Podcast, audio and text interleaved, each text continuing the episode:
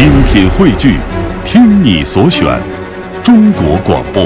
radio.dot.cn，。各大应用市场均可下载。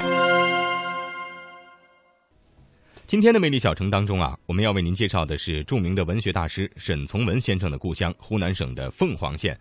那么，作为一座少数民族的聚集县呢，凤凰有着悠久的历史文化和丰富的旅游资源。提起凤凰古城呢，可能很多人都不陌生，有的朋友啊还去过。那么这座历史文化名城有着很多的自然风景和民风民俗。在这座醇厚的老城里，青石板铺陈的古街，沈从文笔下的边城，都在发生着巨大的变化。接下来，我们就到凤凰这座古城里，亲身感受一下。从沈老故居出来，沿着青色的石板路往前走，我们看到了一个人站在路边抻扯一样东西，动作娴熟，有模有样。上前仔细打量了一下，发现这是一个金黄色的面团儿，黏黏的，经过这个人的抻扯，变得又长又薄。手艺人告诉我们，这就是凤凰著名的姜糖，当地人非常喜欢这个食品。再走一走，才发现古城内生产姜糖的小店有很多，大多是家庭作坊，招牌式经营，都有一些正宗、祖传之类的宣传。最早在古城内制作姜糖的是张氏和刘氏姜糖，现在已经有几十家制作姜糖的店铺了。咱们这个老字号叫什么？张力，我们都是第十八代传人了，呃我们都是姓张的。这小镇上的姜糖闻着喷香，咬着酥脆，它不似糖果那样的甜的发腻，也不会像生姜那样辣得透不过气来。稍微的甜和恰到好处的辣，令人唇齿留香，回味悠长。姜糖的制作很有讲究，原料都是有一定的配比，百分之十的姜，百分之六十的糖和百分之二十的配料。这配料主要包括芝麻、花生米、核桃仁儿，而主料更是苗家人从山上取下来的特色老姜。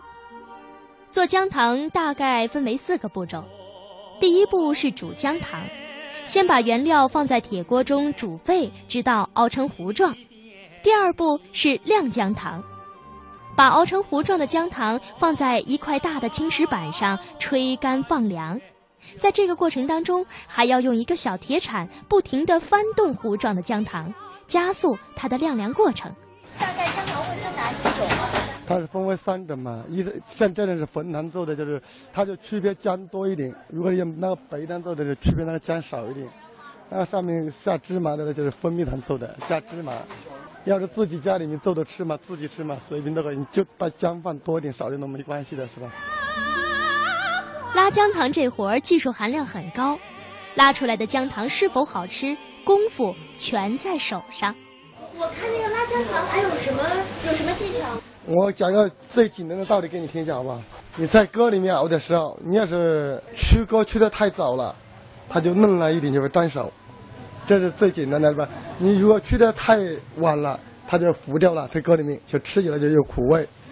这个情况是看那个火色，如果拉的功夫与那个紧的都不是很难的功夫，就是随便哪一个人都可以。这是快慢的问题，紧都可以紧的，拉都可以拉的。拉好的姜糖结成大致均等的小段，再放入透明的塑料袋中。就这样，地道的凤凰姜糖就做好了。虽然包装不算精美，但从头到尾都是纯手工制作，而且制作过程完全透明。您可以清楚的见证自己要购买的食品的制作过程。现在都讲究要吃的绿色，这小镇的姜糖应该能让您放心了吧？一般四两左右，一两卖多少钱？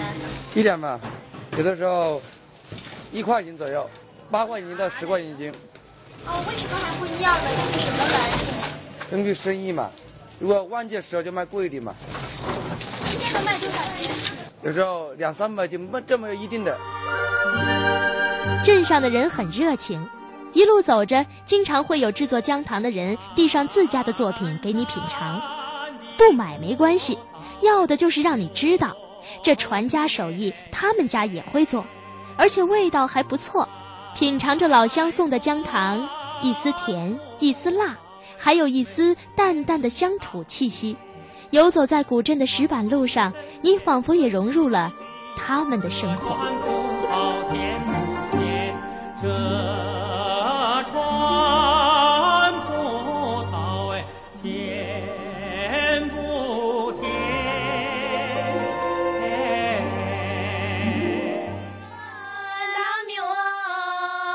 凤凰是一个美丽的地方，苗家人在这里世世代代的生长。说到苗家人，人们首先会想到的就是他们那满身亮光闪闪、美轮美奂的银器。苗族人喜欢戴银器，男女都是，而苗族妇女尤好银饰装扮，各式各样图案款式的银饰造型，既散发出浓郁的乡土民间气息，又表现出浓厚的民俗文化内涵。苗族女性的银饰制品种类非常的丰富，从使用部位来分，可分为头饰、脖饰、首饰、脚饰。银饰图案的题材多以苗族人民生活中常见的花鸟鱼虫、飞禽走兽为制作内容，也有少量传统的民俗戏文、传说人物、场景，比如兽性、龙凤等等，形成了一种独特的、极具审美和欣赏价值的银饰文化。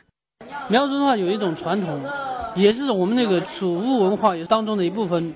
它就是说，银的含量越高啊，辟邪的法力越大，它就起到一个辟邪的作用。以前人说是很神秘的，现在经过我们那个科学分析以后啊，它确实有这个方面的功能。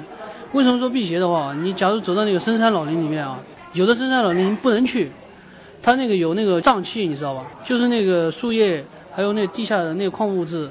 共同发酵反产生那种毒气，毒气的话，如果你要是带一个银东西或者有一件那个很纯的银器的话啊，你可以先拿那个去晃一下，它那个银的颜色发生改变，就说明这个气体的话毒性很重，就不能再进去了。通过我研究的话，我发现银跟卤珠元素发生反应的速度是非常快的，而且大多数有毒的气体、还有液体、还有那些物体，基本上都是由卤珠元素合成的。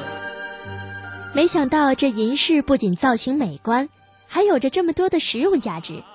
据当地人告诉我们，这家刘氏银店也是凤凰的老字号了。在他们家买东西啊，不用担心质量问题，而且款式也很新颖。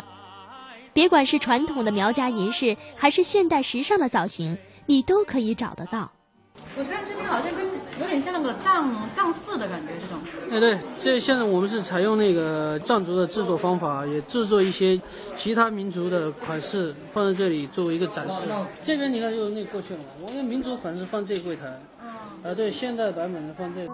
凤凰地处湘西，由于受到楚巫文化的影响，因此这里诞生了很多的民间绝技，比如上刀山、下火海、吃火等等。在凤凰，现在有为数不多的民间艺术团体，专门进行这种具有民族特色的表演。杨戏剧团就是其中之一了。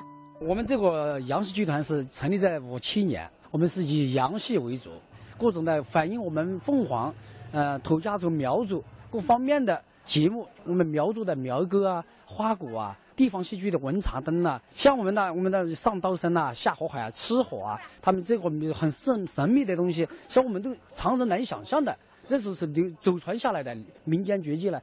他练的是不能成家、不能结婚呢，童子他才能练得出来。看台开方位的，要要敬神。大祭是开始了。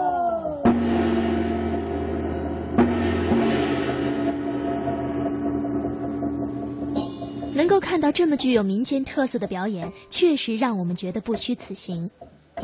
夜幕降临，在古城广场中央隆起一团火，绝技师傅们操持着各种祭祀器具，围着火边唱边跳，用他们特有的方式诉说着那份古老与神秘。